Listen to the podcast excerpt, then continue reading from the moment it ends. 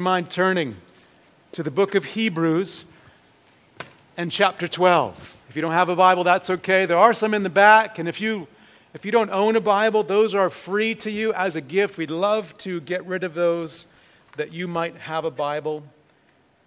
So Hebrews chapter 12, you can also look on the screen next to me. We're in this mini series in the latter part of the book of Hebrews. We're going to pick it up where we left off last week chapter 12, beginning in verse 4.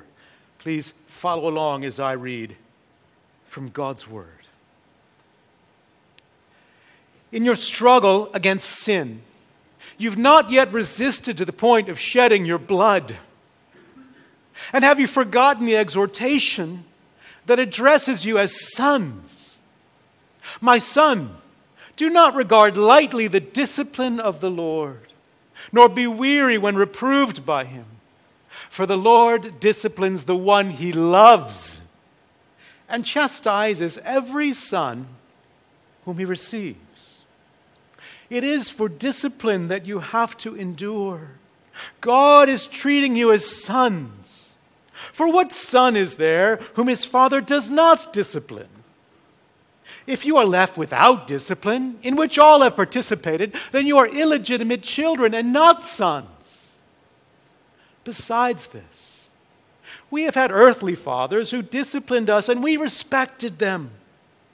Shall we not much more be subject to the Father of spirits and live? For they disciplined us for a short time, as it seemed best to them but He disciplines us for our good, that we may share His holiness. For the moment, all discipline seems painful rather than pleasant, but later it yields the peaceful fruit of righteousness to those who have been trained by it. We pray, Holy Spirit, that you would fill us and that you would open our hearts and that you would open the, the eyes of our hearts to see and understand this passage and to be helped by it. So help us now, we pray. In Jesus' name, amen. There are certain people in the world who, who face incredible challenges, but, but they endure. And, and Winston Churchill is certainly among them. He's sort of the epitome of this kind of person who faces incredible challenges and, and, endures through them and inspires others to do the same. He was, the, of course, the Prime Minister of Great Britain during World War II, and he inspired an entire nation to endure that challenging, challenging situation. He once gave a speech during the darkest times of the war, as I understand at least, had only seven words in the speech. They were as follows Never, never, never, never, never give up. That was his entire speech. Near the end of his life, he was invited to give a commencement address. He had to be helped to the podium. He stood there holding on to the podium for a long time with his head down. And finally, he raised his voice. And for the last time in public, he spoke publicly, saying the following Never give up, never give up, never give up. And he went back to his seat. Now, that's a great way to give a speech. I think you could summarize the intended effect on our lives of this book of Hebrews like that.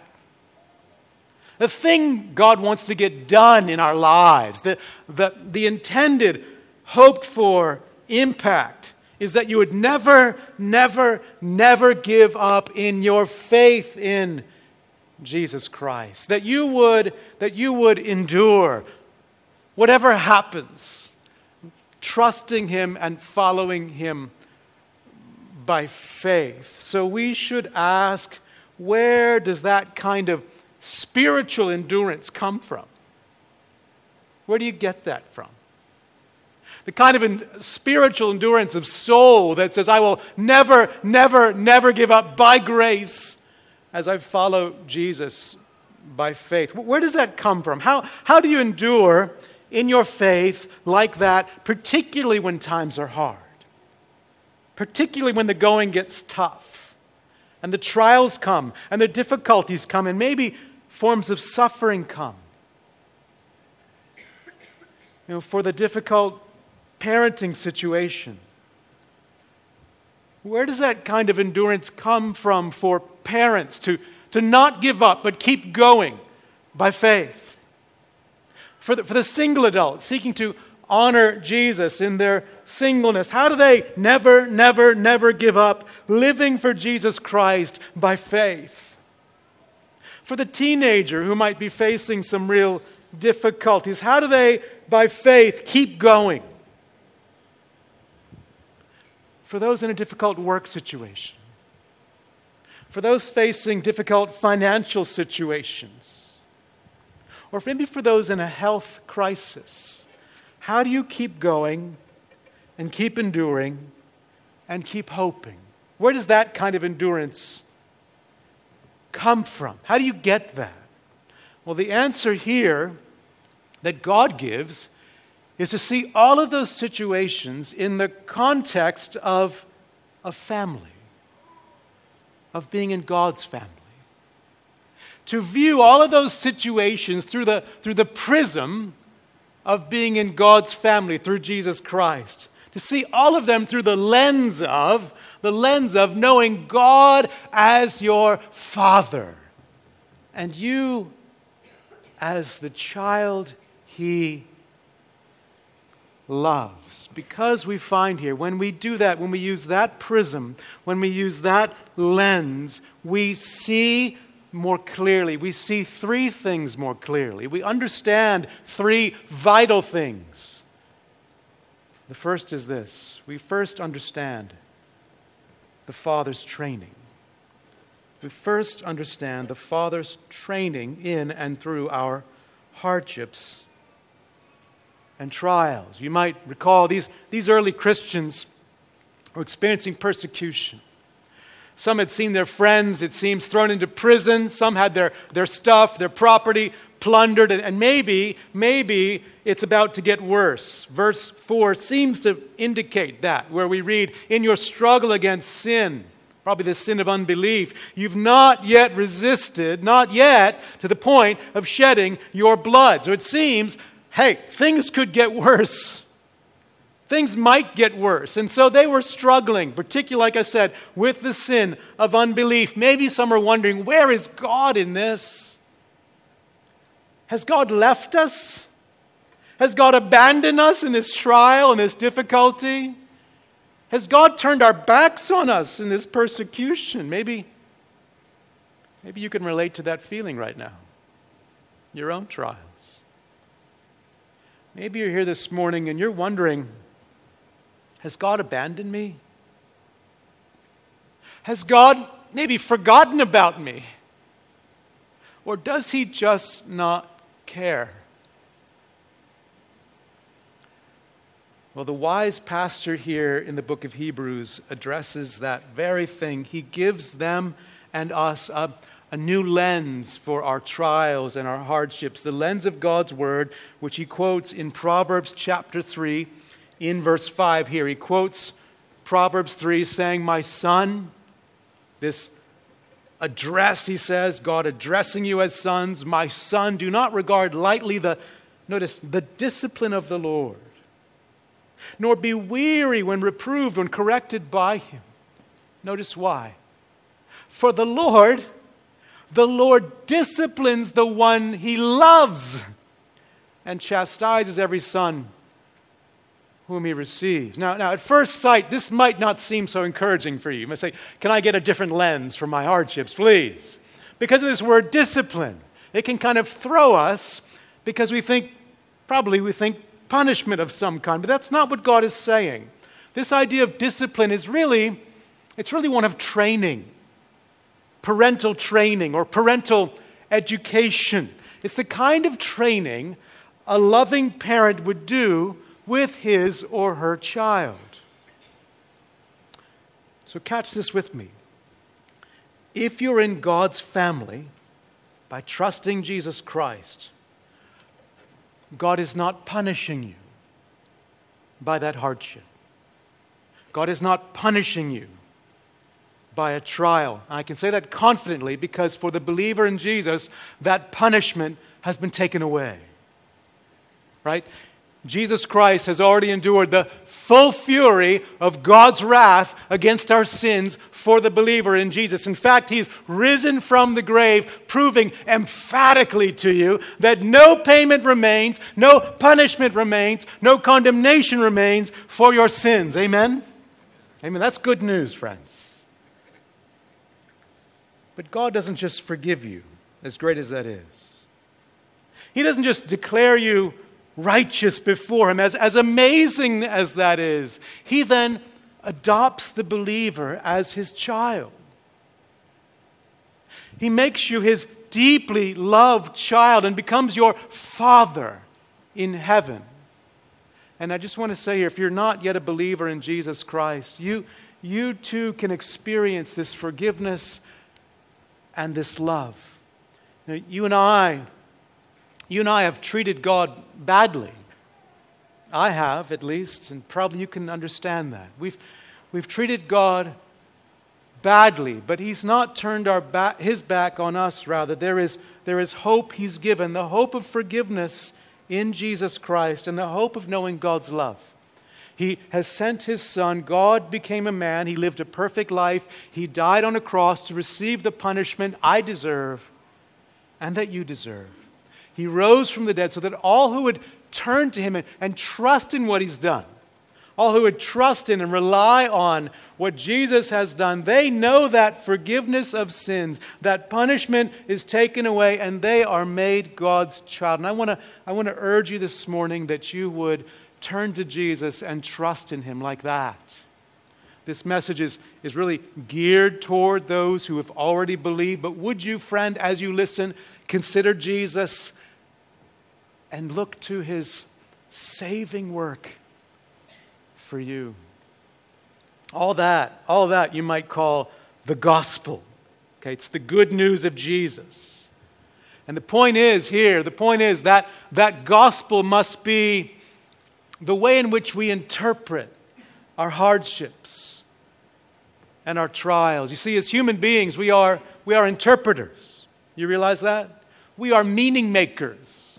We don't just live out of raw facts. We, we, we try to make sense out of life. We don't just have data. We, we try to connect the dots and we say, aha, this means this and this means this. And so when we experience trials and when we experience difficulties, how do we interpret that oftentimes? We can think of it as punishment, can't we?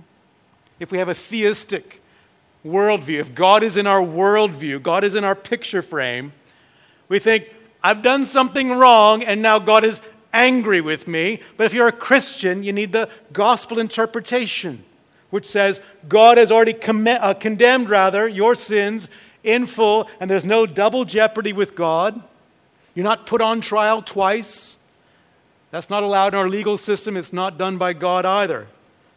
There's no condemnation, no punishment, no payment remaining. That means, track with me, that means our trials for the Christian, our trials are not a form of punishment, not a form of condemnation.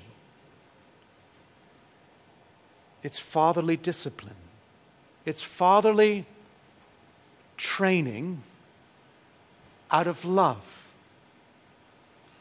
That's how Proverbs 3 interprets our hardships as verse 7 begins to explain.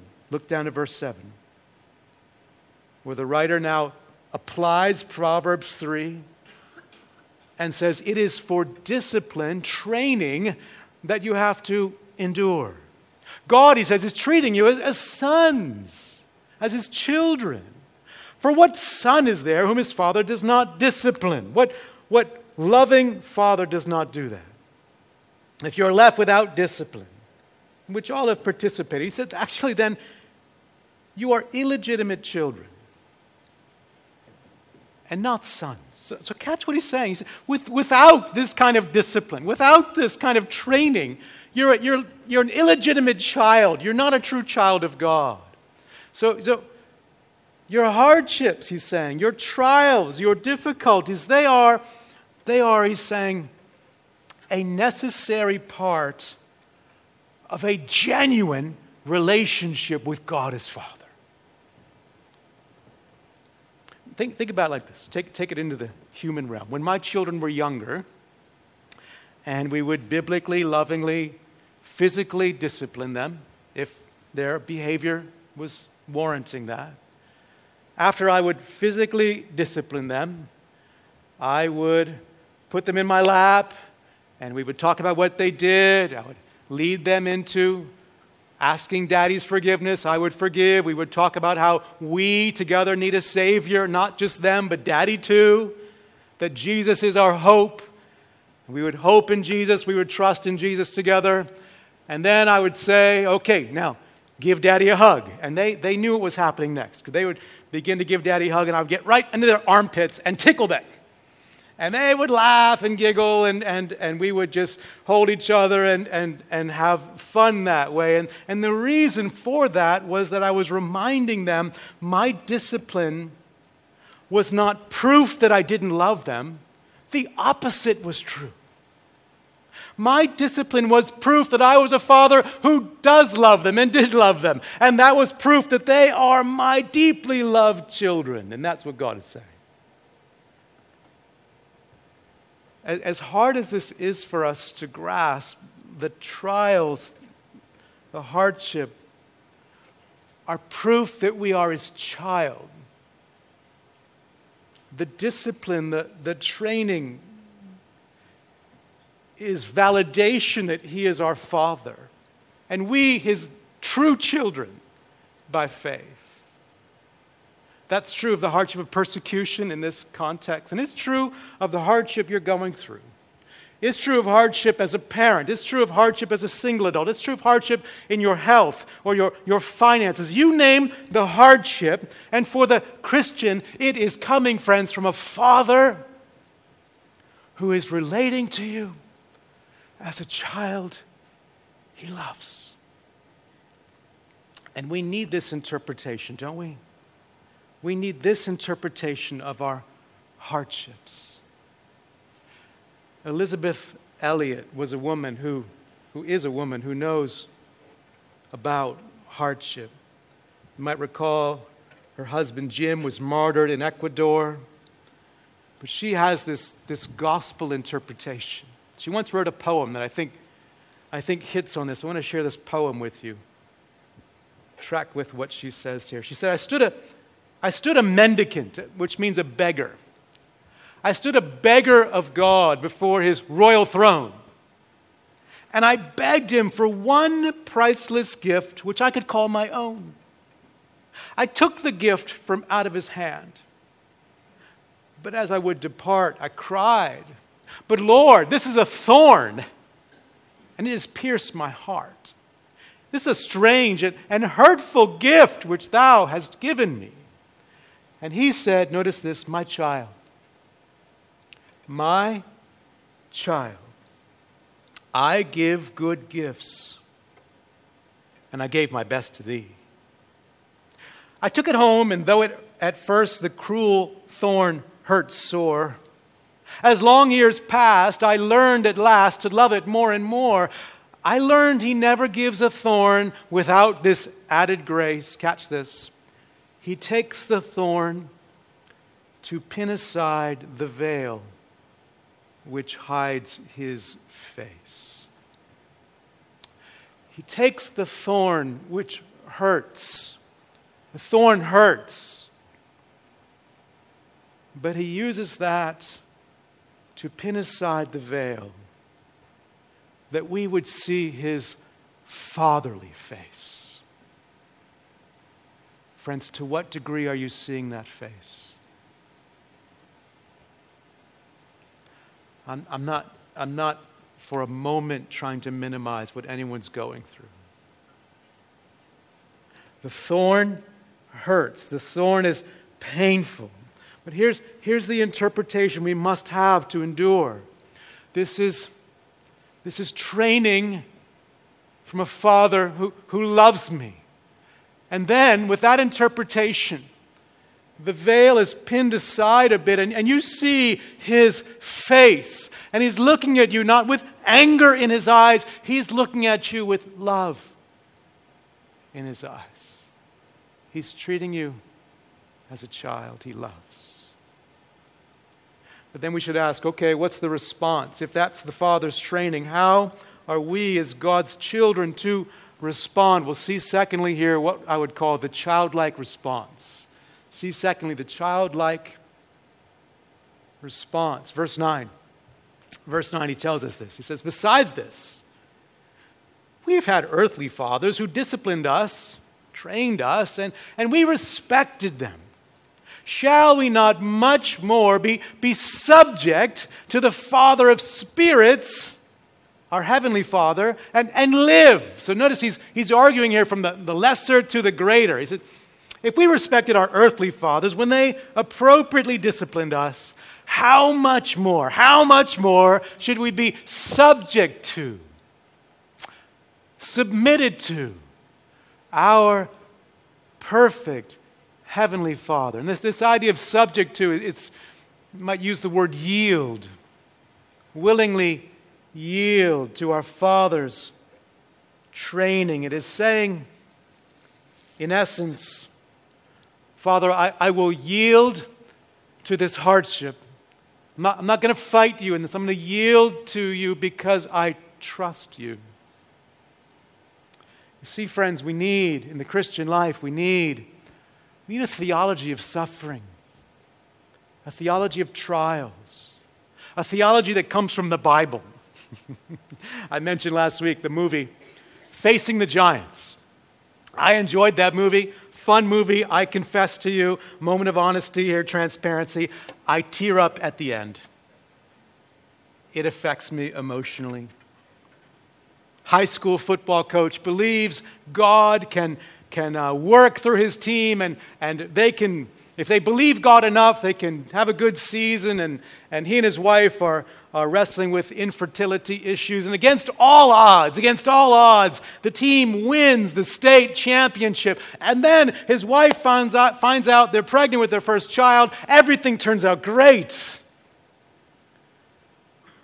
But I had a professor ruin this movie for me because his professor said that movie is heretical. And I think, with all due respect, I think he's right in this sense. It has no theology of suffering. It says, in effect, everything's going to work out just as you wish if you believe God enough. And, friends, that's not true. Oh, everything will work out, but not as we wish, but as God wishes. And that's the distinction we have to make here. I am subject to you. I yield to you. I don't like this. I don't want this. I wouldn't choose this, but I trust you because you are my father and I'm your child. It's kind of like the child who comes to you, a runny nose, they're running a fever, they've got pain in their ears, and you take them to the doctor, and the doctor says it's an ear infection. They need an antibiotic. They write you a prescription. You go to the pharmacy, you get some kind of antibiotic uh, liquid, and you show that to your child. Good news, I've got medicine for you. You're going to really like this. And the child, the child knows this is going to taste bad. They know. They are, they are street smart enough to say, I ain't drinking that. And what do you say as a parent? You say, My son, my daughter, I know it, it doesn't look good. It's probably not going to taste good, but you got to trust me on this one. I'm out for your best. That's what this is like, isn't it? Charles Spurgeon was a man who modeled this for us. He was called the Prince of Preachers in Victorian England, but he knew real hardship. Spurgeon, Spurgeon battled depression for much of his life. Though a great man of faith, many people don't realize that. Spurgeon battled real hard depression. he was publicly slandered regularly. His wife, for most of their marriage, was an invalid, and he suffered from painful gout. But he said this one time He said, God is too good to be unkind, too good to be unkind, and too wise to be mistaken. And when we cannot trace his hand, we must trust his heart. I think that's what verse 9 means be subject to him, trust his heart. Submit to him, yield to him, yield to him because you, because you trust his heart. In fact, Spurgeon had this such a trusting posture. He would, he would say at another time, quote, it would be very, a very sharp, he said, and, and trying experience to me to think that I have an affliction which God never sent me. Catch that? It would be hard if I thought this affliction didn't come from God. That the bitter cup was never filled by his hand. That my trials were never measured out by him or nor sent to me by his arrangement. Notice that of their weight and quantity.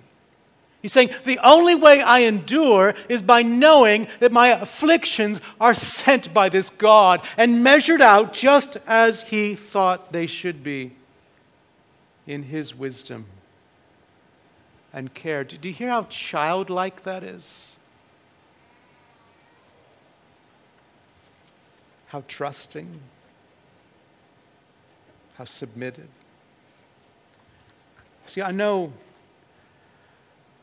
the, the challenge of the message like this is I, I know there are some really hard situations in this body and in this room.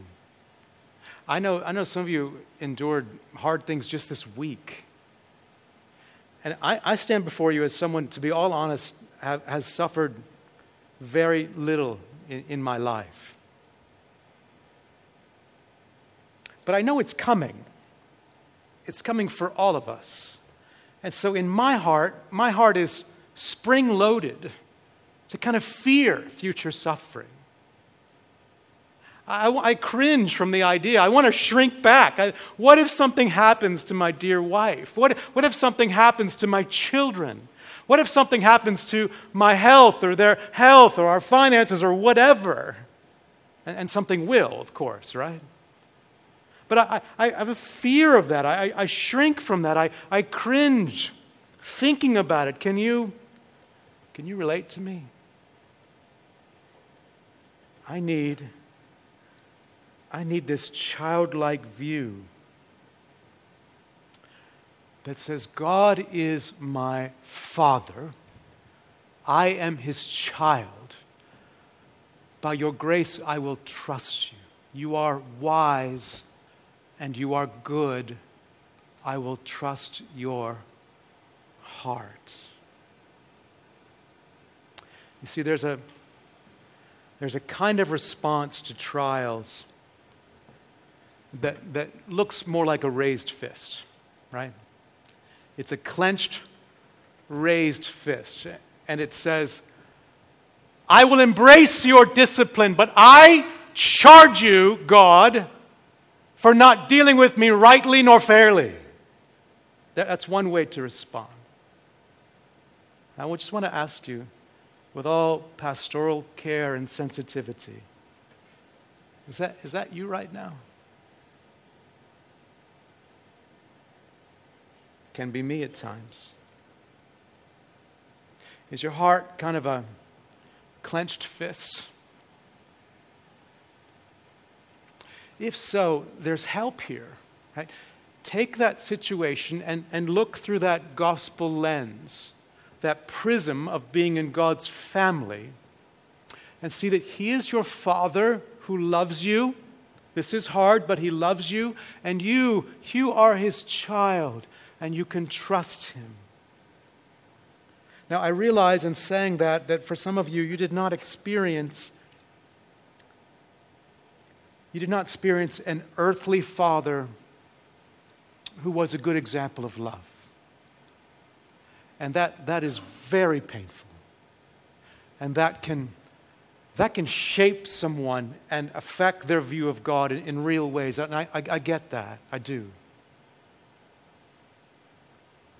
But you, friend, you're, you're not a prisoner to your painful past. You can know that your heavenly Father is not like your earthly Father. Your heavenly Father is not like that. Your heavenly Father did not spare his divine Son, with whom he had perfect fellowship from all eternity, but he, he gave him for you. This can be just a handle for you to say, God is not like my dad. I have a good God, a good Father in heaven. And with, with that gospel lens, we can lower our fists, right? With that gospel lens, we can even open our hands, as it were, in a, a posture of surrender, of trust, and say, I am your child. I trust you. Friends, see God's face, see his fatherly training. See then in, in this prism, see, see the childlike response that it is possible for us. And then, thirdly, see one more thing. See the, see the parental purpose. See, thirdly, here what you might call the, the parental purpose to keep the family analogy going here. Verse 10. Verse 10, we read, For they, earthly fathers, they, they disciplined us for a short time. As it seemed best to them, they did the best they could. But He, God, our, our, our, Heavenly Father, He disciplines us, He trains us, notice, for our good, that we may share His holiness. So, like a, like a good earthly father who has a good purpose for that training, how much more does the perfect Heavenly Father have a purpose for the trial, the challenge, and the hardship? Notice a purpose that is for our good, or, or you might say for our advantage. I think, I think those three words are helpful to take home in your heart. For our good that we may share his holiness. So here's, here's what God's education process is after. Here's what his training is after in our hearts. He's helping us share in his character. He's transforming our lives to share more of his holiness. The holiness that should have crushed us in our sinfulness now is seeking to gently mold us and, and shape us like, like Play Doh in his hands that he gently shapes to reflect more of the image of Jesus Christ. Friends, this is our, this is our greatest good in our hardships. Our greatest good is not a change of circumstances. It's fine to pray for that, of course. A change of circumstances is not our greatest good, it's a change in ourselves. God is not decreeing that our greatest good is change outside of us. He's decreeing that our greatest good is change in, inside of us. See, there, there are means God uses to change us. We renew our minds with God's Word. We rely on His power through prayer. We, we pursue fellowship with His people. That's why we have small groups to do that. But here's another means God uses as our Father He uses hardship trial, and difficulty with a purpose to make us more like his son. There's a story, perhaps you've heard it, of a man who had a, a huge boulder in his front yard. And he, he got tired of this huge boulder in his front yard. Clearly, he didn't live in San Diego where we have these large boulders all over the place. He had this huge boulder in his front yard. He said, I'm going to change this boulder into a work of art. He took a hammer and chisel and apparently chipped away at this boulder until it became a beautiful elephant. And his neighbor asked him, How in the world did you turn that boulder into this elephant? And the guy said, I just chipped away at everything that didn't look like an elephant. Friends, that's what God is doing through hardship in our lives. In His love, He is chipping away at everything that doesn't look like His Son for our good. So the pain has a purpose. It hurts, to be sure. It hurts. It's painful, but it's not, it's not retribution for sin. Does God discipline us for unrepentant sin? Yes, but that's to turn us back in following Jesus. That's for our good. Here, trials and hardships and difficulties are a chisel in his loving hand that we become more like his, his son. I'm not saying it's easy. In fact, God acknowledges that. Verse 11. Notice verse 11. For the moment, all discipline, all training seems painful. God acknowledges it's painful. It feels painful rather than pleasant, but later, notice that word. Later. Later, it yields, it produces the peaceful fruit of righteousness to those who have been trained by it. So, yes, it's painful, but God says, later on, my son, later on, my daughter, it's producing a harvest in your life. So, trust the hand that holds the chisel. It has a purpose. You will reap a harvest. So you catch what God is saying here. You, see, you take your trials, your hardships, your difficulties, and, and you, you look at them in this, this prism of family, this, this lens of being God's own family. God is your father, you are his child. Then you see this is, this is father, my father's training. He trains those he loves. I can respond with a yielding trust, and it has a purpose. He's transforming me. So, friends, this is how we endure. This is how we, in the words of Churchill, never, never, never give up in following Jesus by faith. We use that prism, we look through that lens. When it's a parenting situation, we keep going as a parent because we know the perfect parents.